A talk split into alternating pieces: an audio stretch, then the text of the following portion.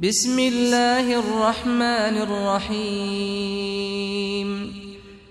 أرأيت الذي يكذب بالدين فذلك الذي يدع اليتيم ولا يحض على طعام المسكين. فويل للمصلين.